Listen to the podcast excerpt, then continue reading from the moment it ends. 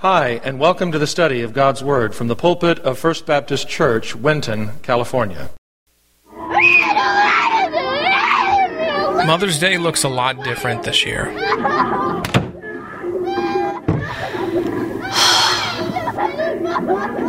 Mommy needs a quarantine. And our moms may be spending a lot of time with their kids right now. A lot. Like, so, so much time.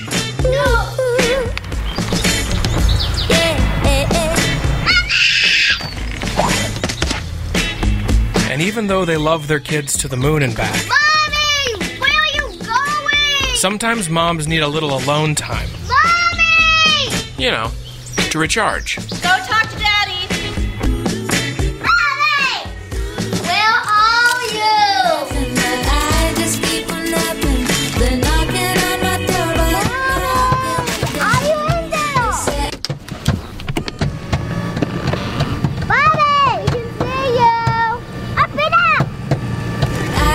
just wanna lie in the sun. Whoa, lie in the sun.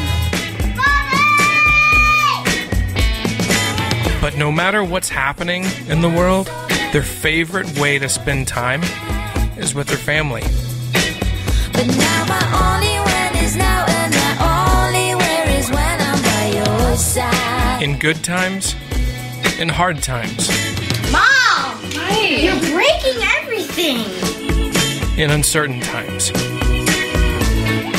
Thank you, Mom, for making time for us every single day. Dear Heavenly Father, I thank you for today. I ask that you would watch over us as we go to bed and rest, that you would speak to us in Bible stories and speak to us in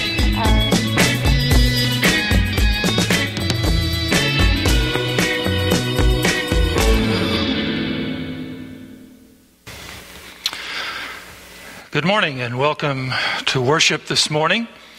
Glad that you have joined with us in the study of God's Word today.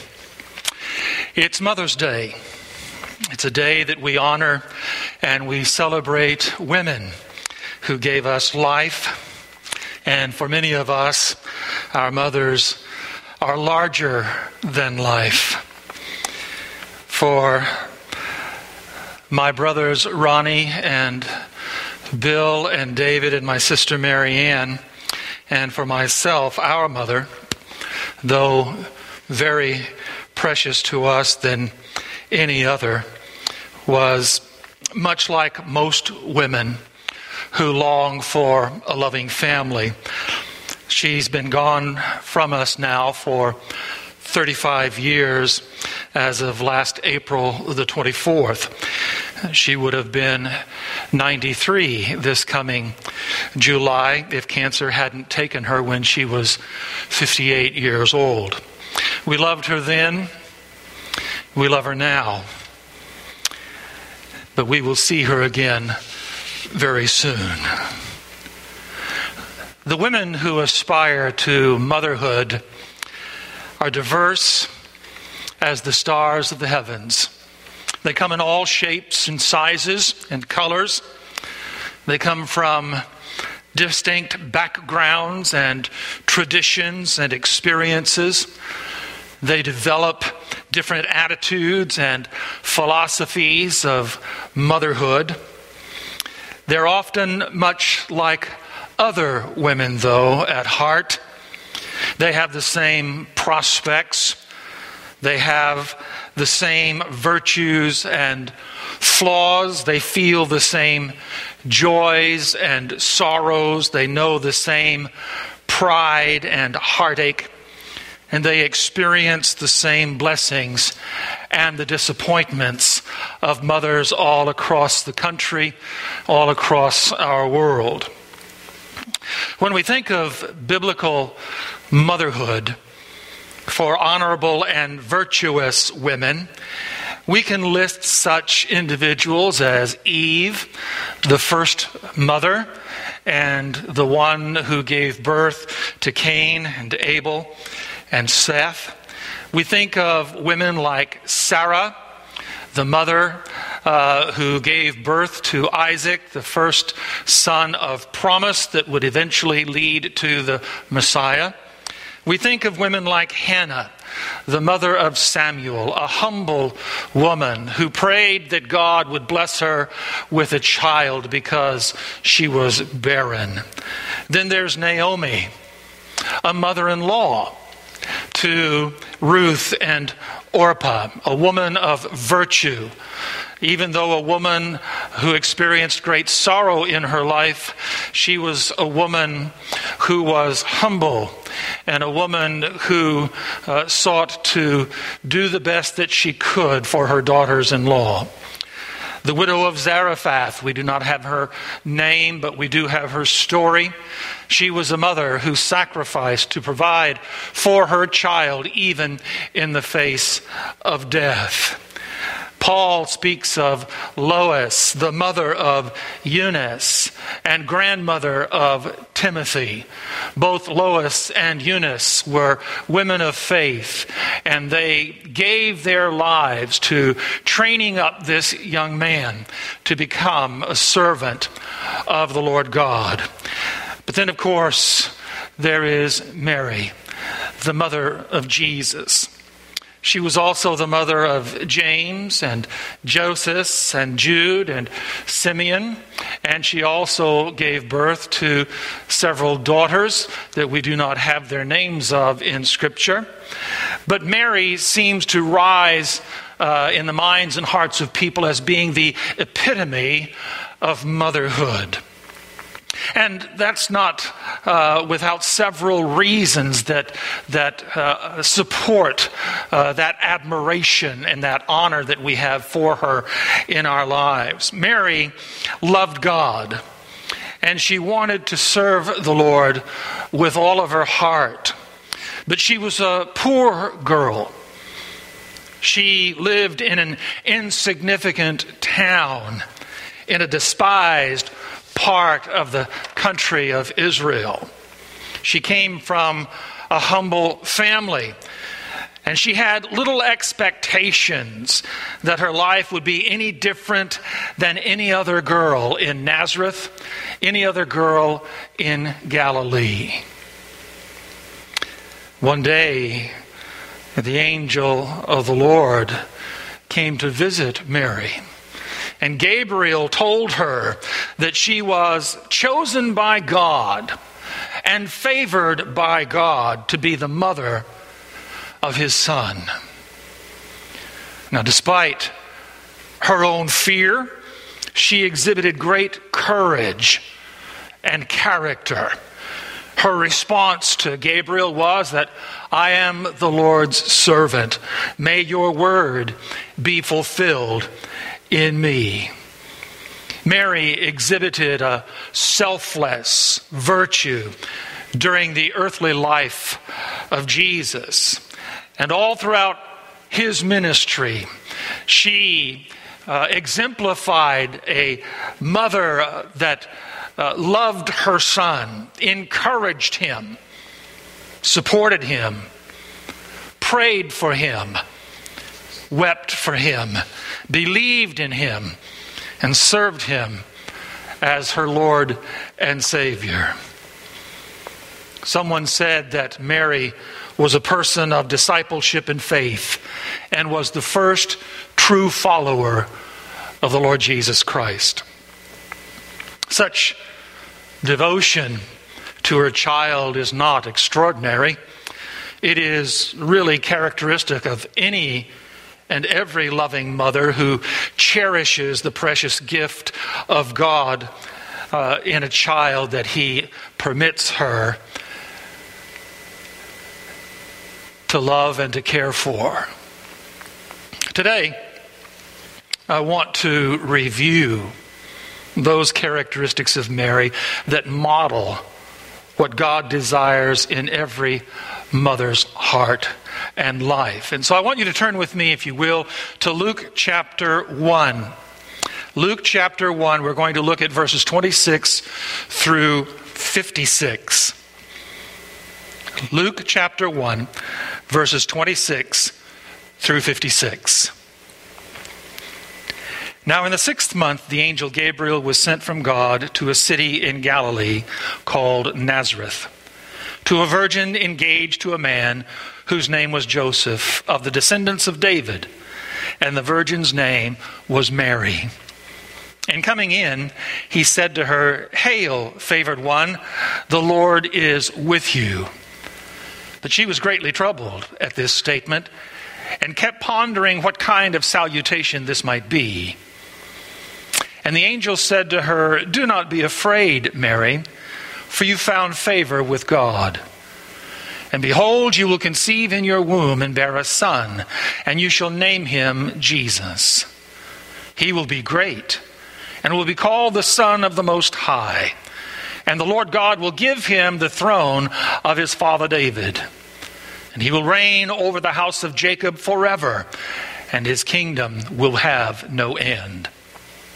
Mary said to the angel, How can this be, since I am a virgin? And the angel answered and said to her, The Holy Spirit will come upon you, and the power of the Most High will overshadow you. And for that reason, the holy offspring shall be called the Son of God. And behold, even your relative Elizabeth has also conceived a son in her old age, and she who was called barren is now in her sixth month. For nothing will be impossible with God. And Mary said, Behold, the bondslave of the Lord, be it done to me according to your word. And the angel departed from her. Now at this time, Mary arose and went with haste to the hill country to a city of Judah, and entered the house of Zacharias and greeted Elizabeth. And it came about that when Elizabeth heard Mary's greeting, the baby leaped in her womb, and Elizabeth was filled with the Holy Spirit. And she cried out with a loud voice and said, Blessed among women are you, and blessed is the fruit of your womb. And how has it happened to me that the mother of my Lord should come to me? For behold, when the sound of your greeting reached my ears, the baby leaped in my womb for joy. And blessed is she who believed that there would be a fulfillment of what the, had been spoken to her by the Lord.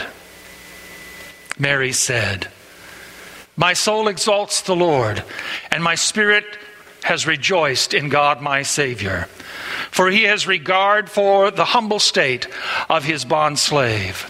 For behold, from this time on, all generations will count me blessed. For the mighty one has done great things for me, and holy is his name. And his mercy is upon generation after generation toward those who fear him. He has done mighty deeds with his arm. He has scattered those who were proud in the thoughts of the heart. He has brought down rulers from their thrones and has exalted those who were humble. He has filled the hungry with good things and sent away the rich empty handed.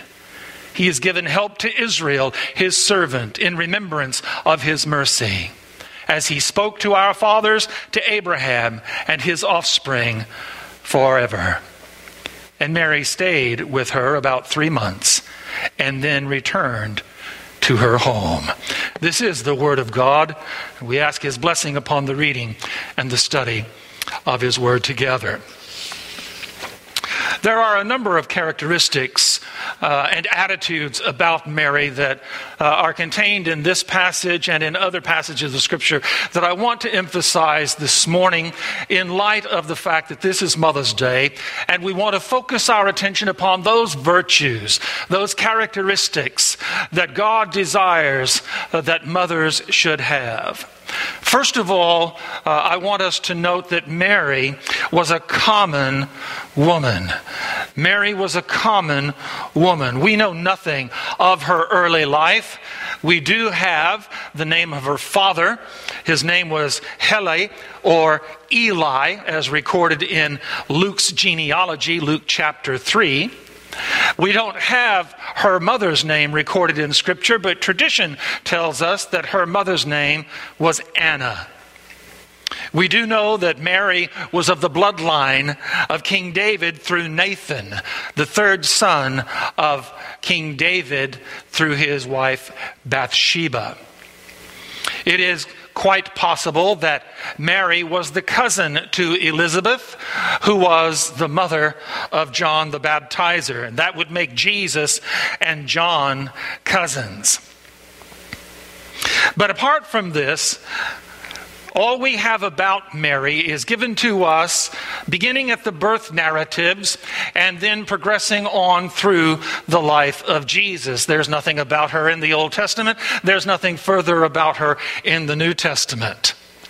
But what we can say from the study of uh, the Gospels that Mary was unremarkable in her life. Her life was an unremarkable life. She lived in the contemptuous town of Nazareth. She lived in the equally despised region of Galilee.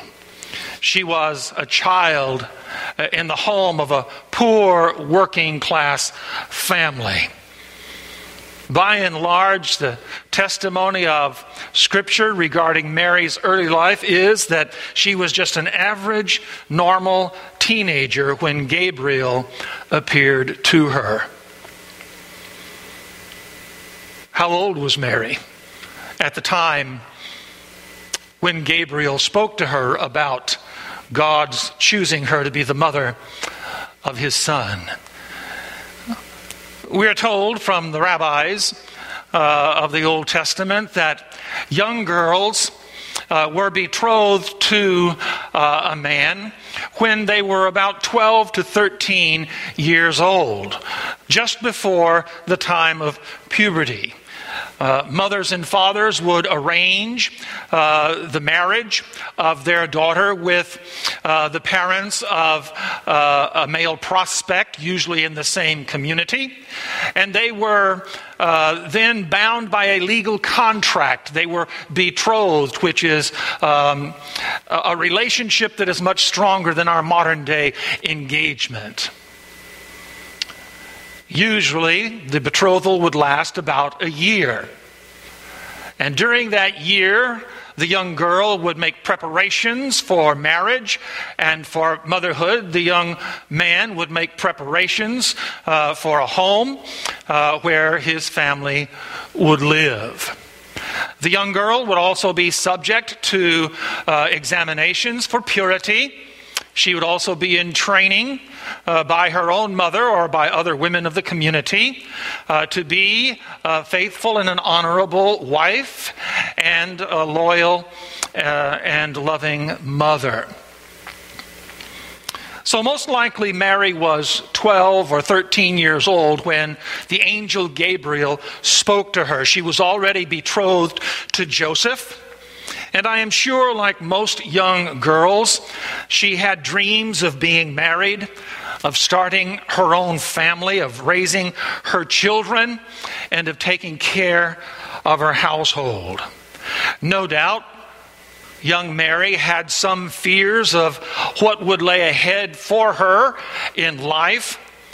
She also had some wonder about her future prospects and maybe even some apprehensions of her abilities to be a good wife and a good mother. So these were the typical thoughts and attitudes and longings and desires of a young girl in ancient Israel in the days of the prophets and then after the prophets in the days of Jesus.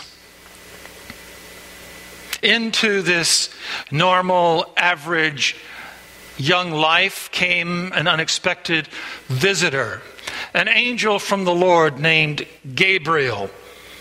And he gave to her the news that God had chosen her and God had extended grace to her so that she would become the mother of his son, the promised Messiah, the Lord Jesus Christ. What would you have done had you been in Mary's sandals? How would you have felt when an unexpected stranger came knocking on your door and gave you such news that you would become the mother of the Son of God. That God had extended such grace to you, and you had found such favor in God's eyes that He would select you for this high and honorable task. I'm sure for most young women, especially in their early teens or even mid teens, there would be some kind of fear in the thought me carrying the child of God, raising the long awaited Messiah, me being responsible for the nurturing of the Son of God. The information, the prospects, I'm sure, would be overwhelming to us. And as the text tells us, that Mary was overwhelmed, troubled in her heart uh, uh, over the news. Not that she didn't believe what the angel was telling her, but she was disturbed in her spirit at the wonder of it all. Why me? She was not like Zacharias, who questioned the will of God. She didn't ask, Why me? She simply wondered as to how all of this would take place in her life. She remembered that Gabriel had said to her that her cousin Elizabeth was also pregnant. And so, what did Mary do? She took a trip. She went to the hill country of Judea, quite possibly the town of Hebron, where her cousin Elizabeth lived. Now, all of these things are things that regular people do. And Mary is no different than most other young girls, young ladies, young women. Her response to the angel Gabriel leads me to believe that she was a normal person. She was a normal young lady with normal prospects, normal aspirations in her life. She was a practical young girl. She thought about what was being told to her, and she examined her own heart and her own mind and wondered how God would do such a thing in her life and how she could be the recipient of such grace. But these things also lead me to believe that Mary, second of all, was a humble woman. She was not just a common young girl, but she was also a humble young woman. She believed the Word of God. Mary didn't get a big head or act like a prima donna after this news had come to her. Again, she questioned how all of this could happen. Why? Uh, how this could come about in her life? Because she was a virgin. She did not know a man sexually. Gabriel said to her in verse 35, The Holy Spirit will come upon you, and the power of the Most High will overshadow you, and for that reason the Holy Child shall be called the Son of God. She wondered how all of this could transpire, and the angel Gabriel gave her the information as to how God would perform this miraculous thing in her life. And after the explanation was given to her, she responded to the angel Gabriel in verse 38 Behold, the bondslave of the Lord, may it be done to me according to your word. In other words, Mary said to the angel Gabriel and then to the Lord God through Gabriel, Gabriel, I am the Lord's servant. May it happen to me as you have said. She believed the word of God.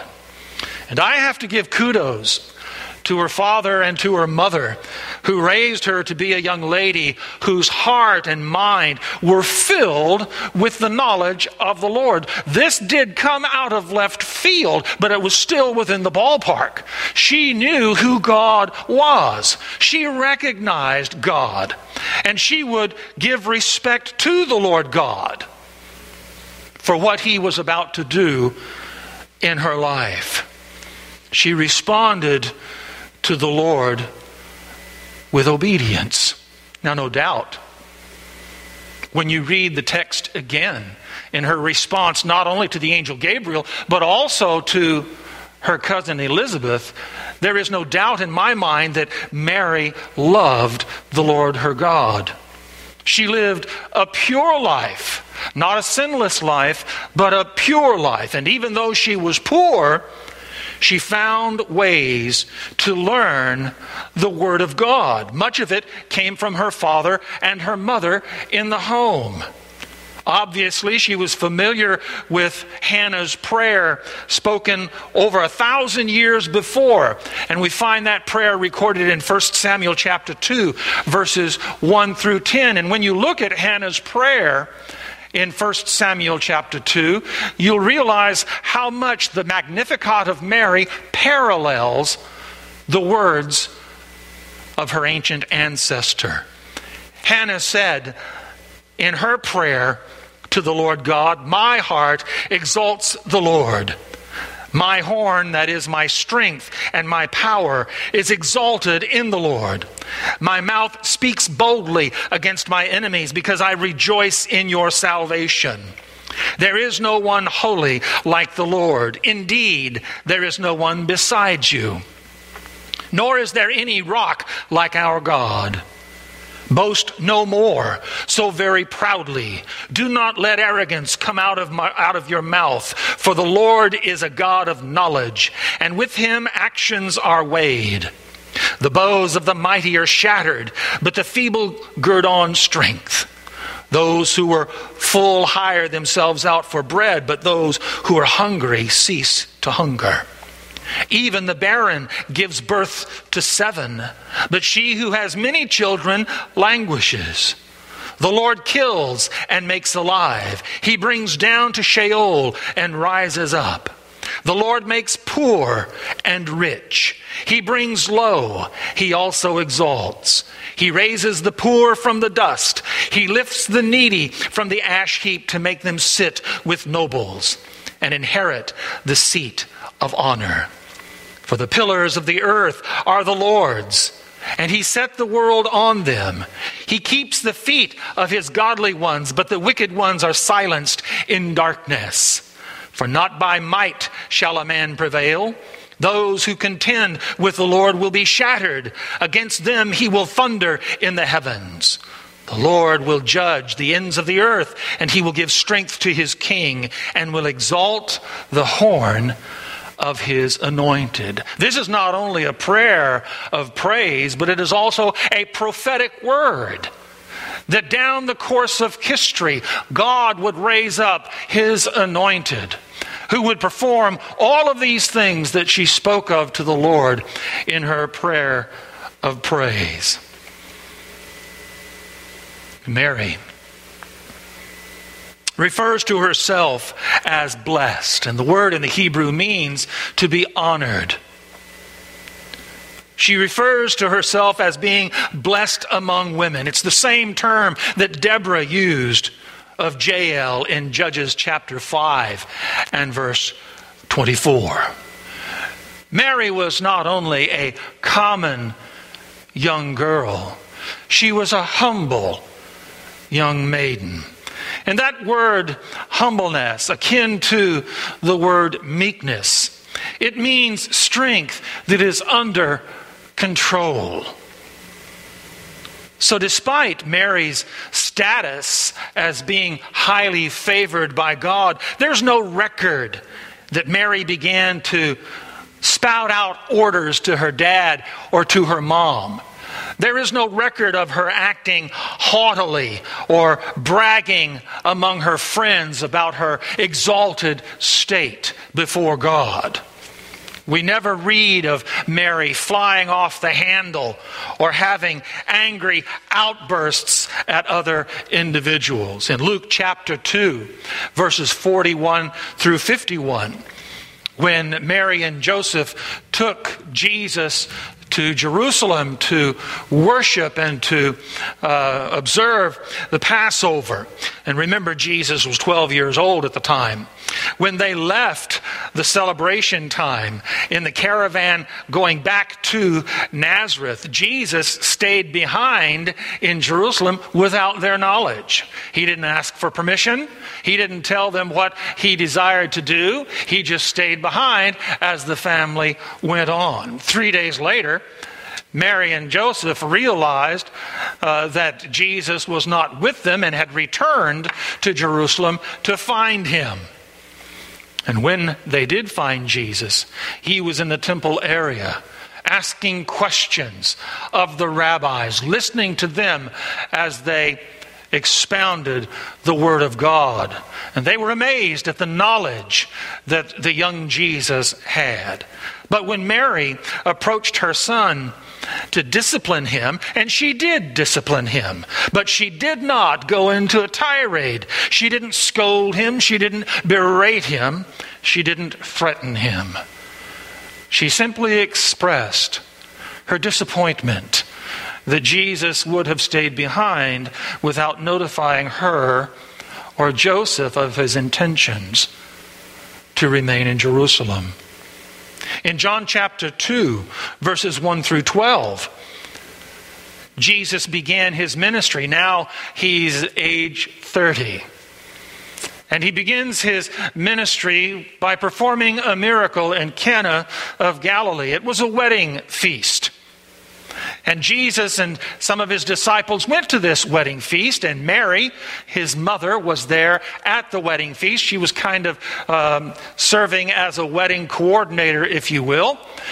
During the course of the week's festivities, the uh, host to the wedding had run out of wine. And so Mary comes to Jesus and she tells him that uh, the wine has been depleted expecting, I believe, in her heart that Jesus would perform a miracle uh, in response to the need. Her, his response to her, I'm sure, was not what she expected. Jesus said, Woman, what does that have to do with us? My hour has not yet come. I am sure that Mary didn't expect that response, but in the face of that response, she didn't get her feathers ruffled. She didn't march off in a huff. She didn't make a scene by scolding Jesus for talking to her that way. She didn't fly into his face and say, Well, after all, I am your mother. She calmly told the servants to do as Jesus asked. Mary was a humble woman.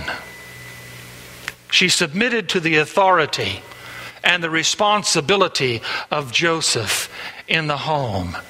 She submitted to the authority and to the leadership of her son Jesus in his ministry. She was humble. She was meek before the Lord and before others.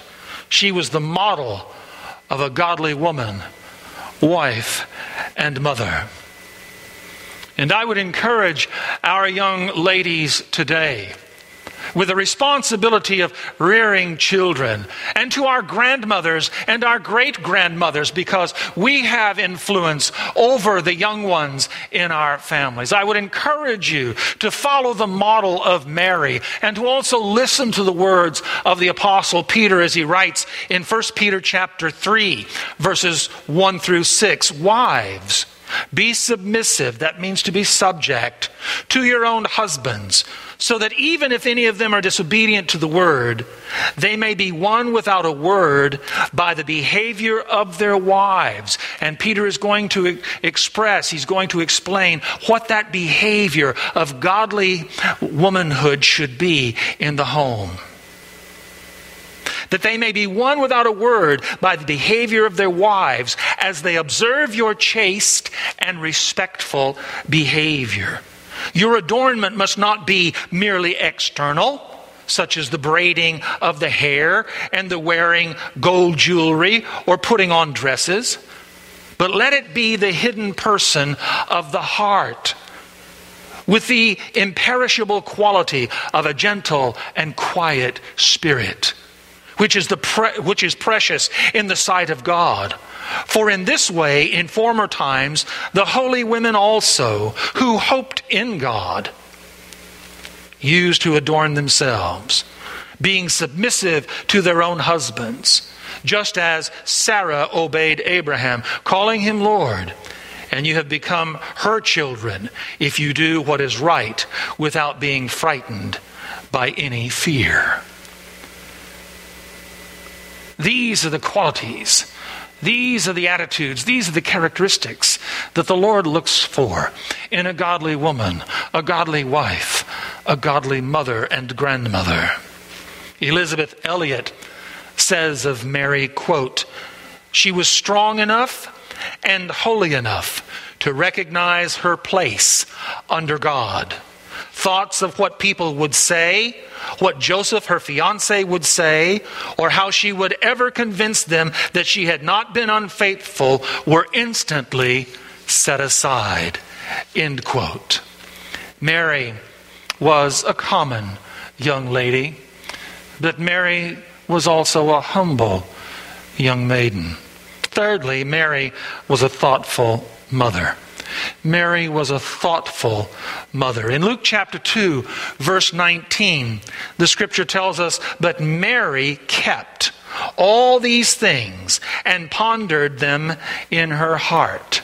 She kept all of the things that the angel Gabriel had said, and she pondered those things in her heart. Now, the word kept means to keep closely within, it means to not forget. She remembered the words of the angel to her, and she pondered those things. Again, the word means to place or casting together for comparison. It means to weigh them over in one's mind. In other words, Mary remembered all that the angel of Gabriel had said to her, and she kept rehearsing those things in her heart and her mind, trying to come to an understanding of what these wonders really meant in her life. In Luke chapter 2, verse 51, the scripture says, Then he, speaking of Jesus, then he went down with them and came to Nazareth and was subject to them. But his mother kept all these things in her heart. This is after Mary and Joseph found Jesus in the temple speaking to the doctors of the law when he stayed behind after Passover was over. His response to her, Don't you know that I must be about my father's business? Certainly not a response she was expecting from her son Jesus. But the scripture tells us as they were going home, Mary kept these things in her heart. It's a different word here. The word kept is the same in English, but it's a different word in the Greek. Here, it means to keep thoroughly, not just to ponder, but to also affirm. She kept the words of the angel Gabriel and wondered what all those things meant. But in her response, to the words of Jesus, she kept his words in her heart and compared those words, affirming that those words were true to all that she had heard from Gabriel and all that she had heard from Elizabeth and all that she had seen in the life of her young boy as he was growing up. Mary was a thoughtful mother. She thought deeply about things concerning her child. She treasured those things in her heart even when she didn't understand them. She would go over each detail the words of Gabriel, the words of Elizabeth, the words of other individuals, the words of the shepherds on the night that Jesus was born. The words of her 12 year old son as he responded to her in the temple. She compared the sayings with the facts that she had heard and she had seen. She brooded over them like a loving mother would with a child that she dearly loves. And I would encourage the same thing with our young mothers and with our grandmothers and our great grandmothers as we watch our children grow, as they develop, that we would see the hand of God in their young lives, that we would take note of their attitudes, that we would take note of the display of their character in their actions, and that we would respond to them as God would have us to respond to them.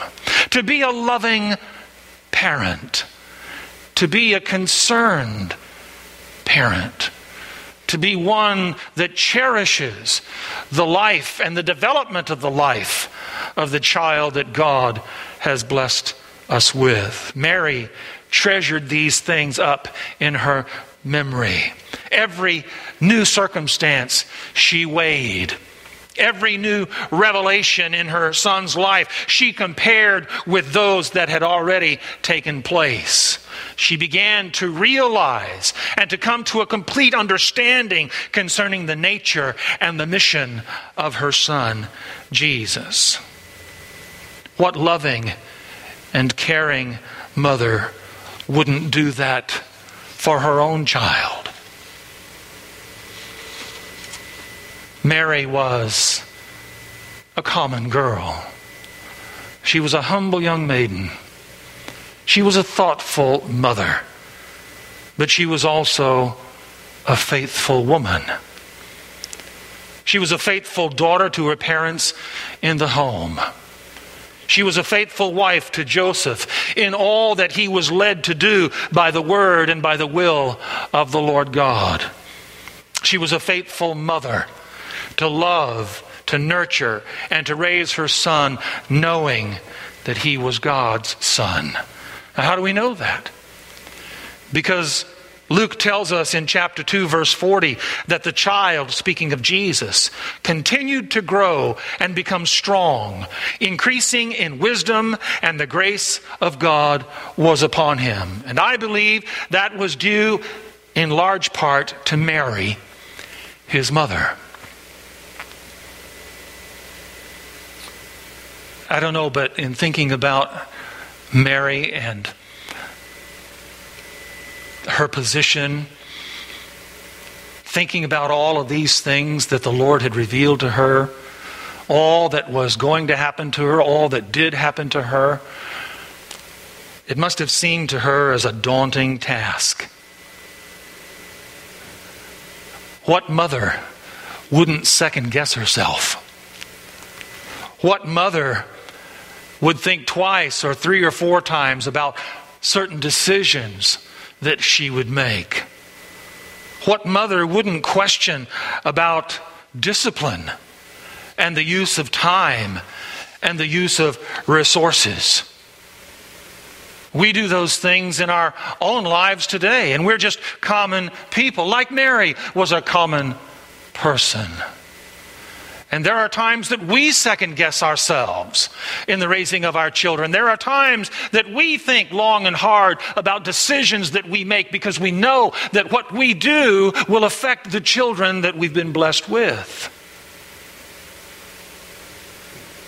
Sometimes we struggle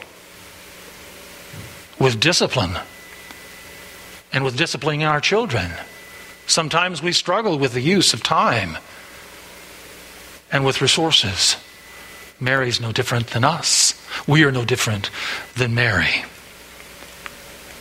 But the thing that I would encourage us to remember is that Mary was faithful to God.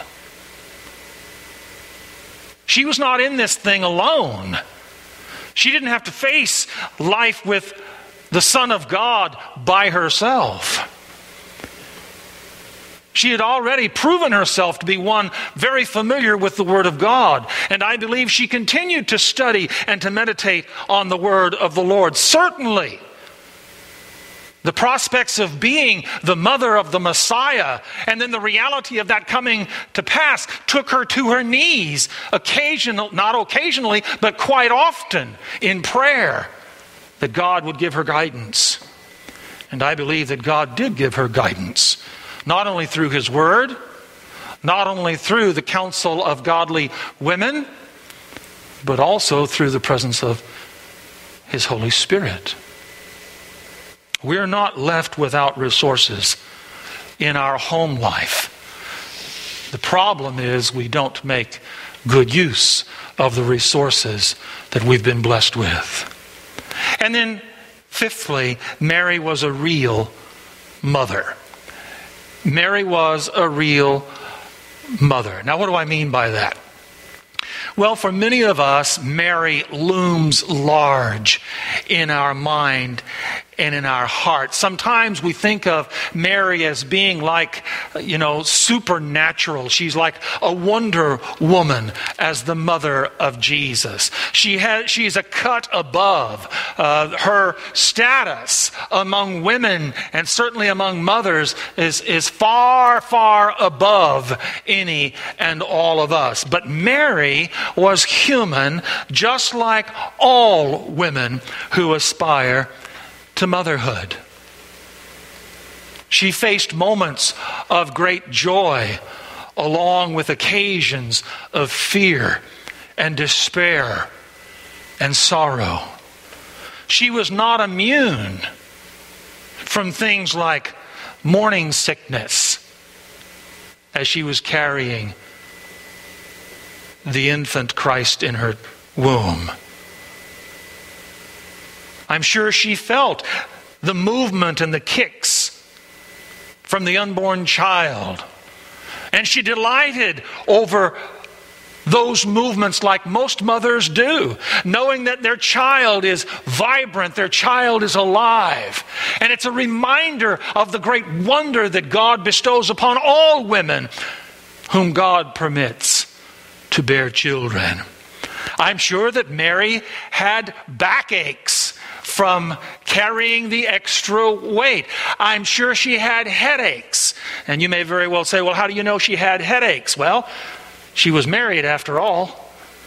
So I'm sure she had headaches.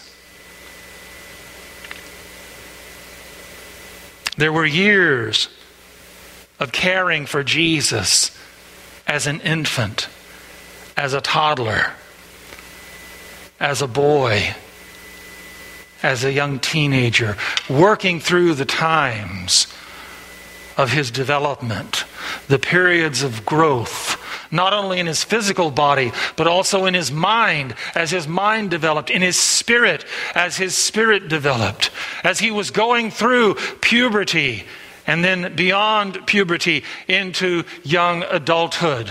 As he learned his father's trade as a carpenter in the home, as he met with people out in the community, as he interacted with other young boys and young girls.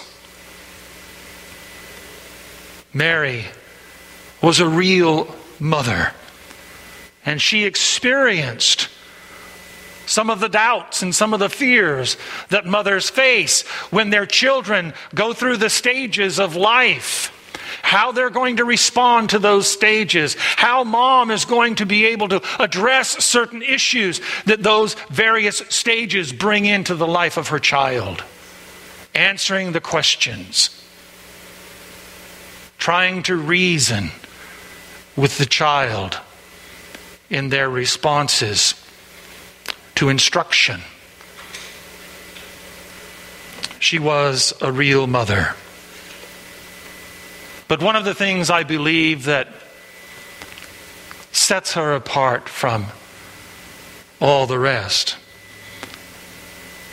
was the great joy and yet the great sorrow that she had as the mother of our Savior the great joy that she had in knowing that Jesus was her child. And yet, the great sorrow that she had because she realized that he would never be hers, because he was the Messiah and the Son of God, endowed with a mission and a ministry. In Luke chapter 2, verses 34 through 35, the, the aged servant of the Lord, Simeon, as Mary brought Jesus to the time of dedication as an infant, brought him to the temple. Simeon responded to Mary by saying, This child is appointed for the fall and the rise of many in Israel, and for a sign to be opposed. I'm sure that arrested her attention. A sign to be opposed, which means that people will not receive him well, that they would stand against him. But then Simeon goes on and says, A sword will pierce even your own soul, to the end that thoughts from many hearts may be revealed. I'm sure throughout her life, Mary remembered these words. She pondered them in her heart, she guarded them within the depths of her mind and spirit. She thought of them often. And I'm sure she wept over those words, as many mothers would do if Jesus were their child. When the day came for her son's ministry to be fulfilled, that sword did pierce her heart as she watched him be humiliated by the preachers and by the teachers that she sat under in Sabbath school and in worshiped. That sword pierced her heart as they humiliated him, as they mocked him, as they turned him over to the Romans to be beaten and then crucified. What mother could bear this kind of mockery, this kind of treatment. Mary did. She stood at the cross in support of her son, not fully understanding it all, but accepting it as God's will for his life and for her life. Above everything else, what gave Mary all that was sufficient to be the mother of the Lord Jesus Christ, that could raise him as the Messiah of Israel and truly the Son of God, was the fact that Mary was saved. And that's my sixth and final point. Mary was a true believer in the true and living God. She knew the Lord from the teachings of her father and mother. From the Word of God that was taught to her in Sabbath school and in worship. She acknowledged that she was sinful and in need of a Savior by her own testimony in her Magnificat. The first recorded words in meeting her cousin Elizabeth were reverent words of praise and adoration to the Lord God. She said, to her cousin, My soul magnifies the Lord, and my spirit has rejoiced in God, my Savior. The first words of the angel Gabriel to Mary was the word rejoice. And in her Magnificat, her song of praise, she did exactly that. And yet she confessed that she was blessed throughout all generations. I want us to look again at verses 46 through 55 in Luke chapter 1. This is that great song of Mary. She said, My soul exalts the Lord. My spirit has rejoiced in God my Savior. For he has regard for the humble state of the bondslave. For behold, from this time on for all generations will count me blessed. For the mighty one has done great things for me. Holy is his name. And his mercy is upon generation after generation toward those who fear him. He has done mighty deeds with his arm. He scattered those who were proud in the thoughts of the heart. He has brought down rulers from their thrones. He's exalted those who were humble. He's filled the hungry with good things. He sent away the rich empty handed. He's given help to Israel, his servant, in remembrance of his mercy, as he spoke to our father, to Abraham, and his offspring forever. She knew the Lord. She knew the Lord through His Word. She knew the Lord through the promises that He had made to His people. She knew the Lord through the record of the experiences that God had with His people down through the ages. And after Jesus was crucified, and the, sal- and the foundation of salvation had been opened up. Her faith in God's Son as her Savior sealed forever her fellowship with the Lord God in glory. After his resurrection and his ascension, Mary waited with the other disciples and with the other women in the upper room, fasting and praying until the Holy Spirit came upon them all. Her presence with them tells us that she was a mother who had come to full faith in Jesus Christ as her Lord and Savior. And then for the rest of her life, we have very little information after the day of Pentecost. But I believe that she would not be pushed to the sidelines. I believe that she would not fade into oblivion. I believe that Mary became an integral part of the early church, that she continued to serve the Lord Jesus Christ for the rest of her life. She became a witness to Luke who wrote down the record of the early life of Jesus in his gospel. She became a blessing to other women, to other mothers, of what God desires in each of us who are tasked with the joy of raising those whom God blesses us with as our children. Such was the life of Mary, the mother of Jesus. And so I want to encourage our young mothers and our grandmothers and our great grandmothers that the calling of the Lord Jesus Christ upon your life is to be like Mary, his mother. You have influence over the little ones in your charge. You have a responsibility to nurture them in the wisdom and in the admonition of the Lord. You are just like Mary, for Mary was just like you, a common woman, a common woman among men, but an uncommon woman with God, a humble young lady before the Lord, she submitted to his authority, to his will, and to his purpose for her life as a wife and as a mother. Thoughtful. Hearing the voice of the Lord in your heart regarding your children and your grandchildren. Faithful to your husband, to your children, to your God and his calling in your life, to your children to be a caring and a loving mother,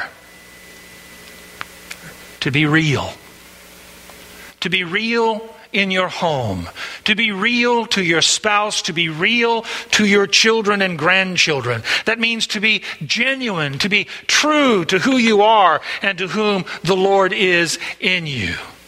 But above all, to be saved to know the Lord Jesus Christ in your own heart and in your own mind, in your own life, and to let the Lord Jesus Christ be seen in you by your husband, by your children, by your grandchildren and great grandchildren. Your faith will not save your children or your grandchildren. Faith is not transferable. Salvation is not transferable, but it is teachable.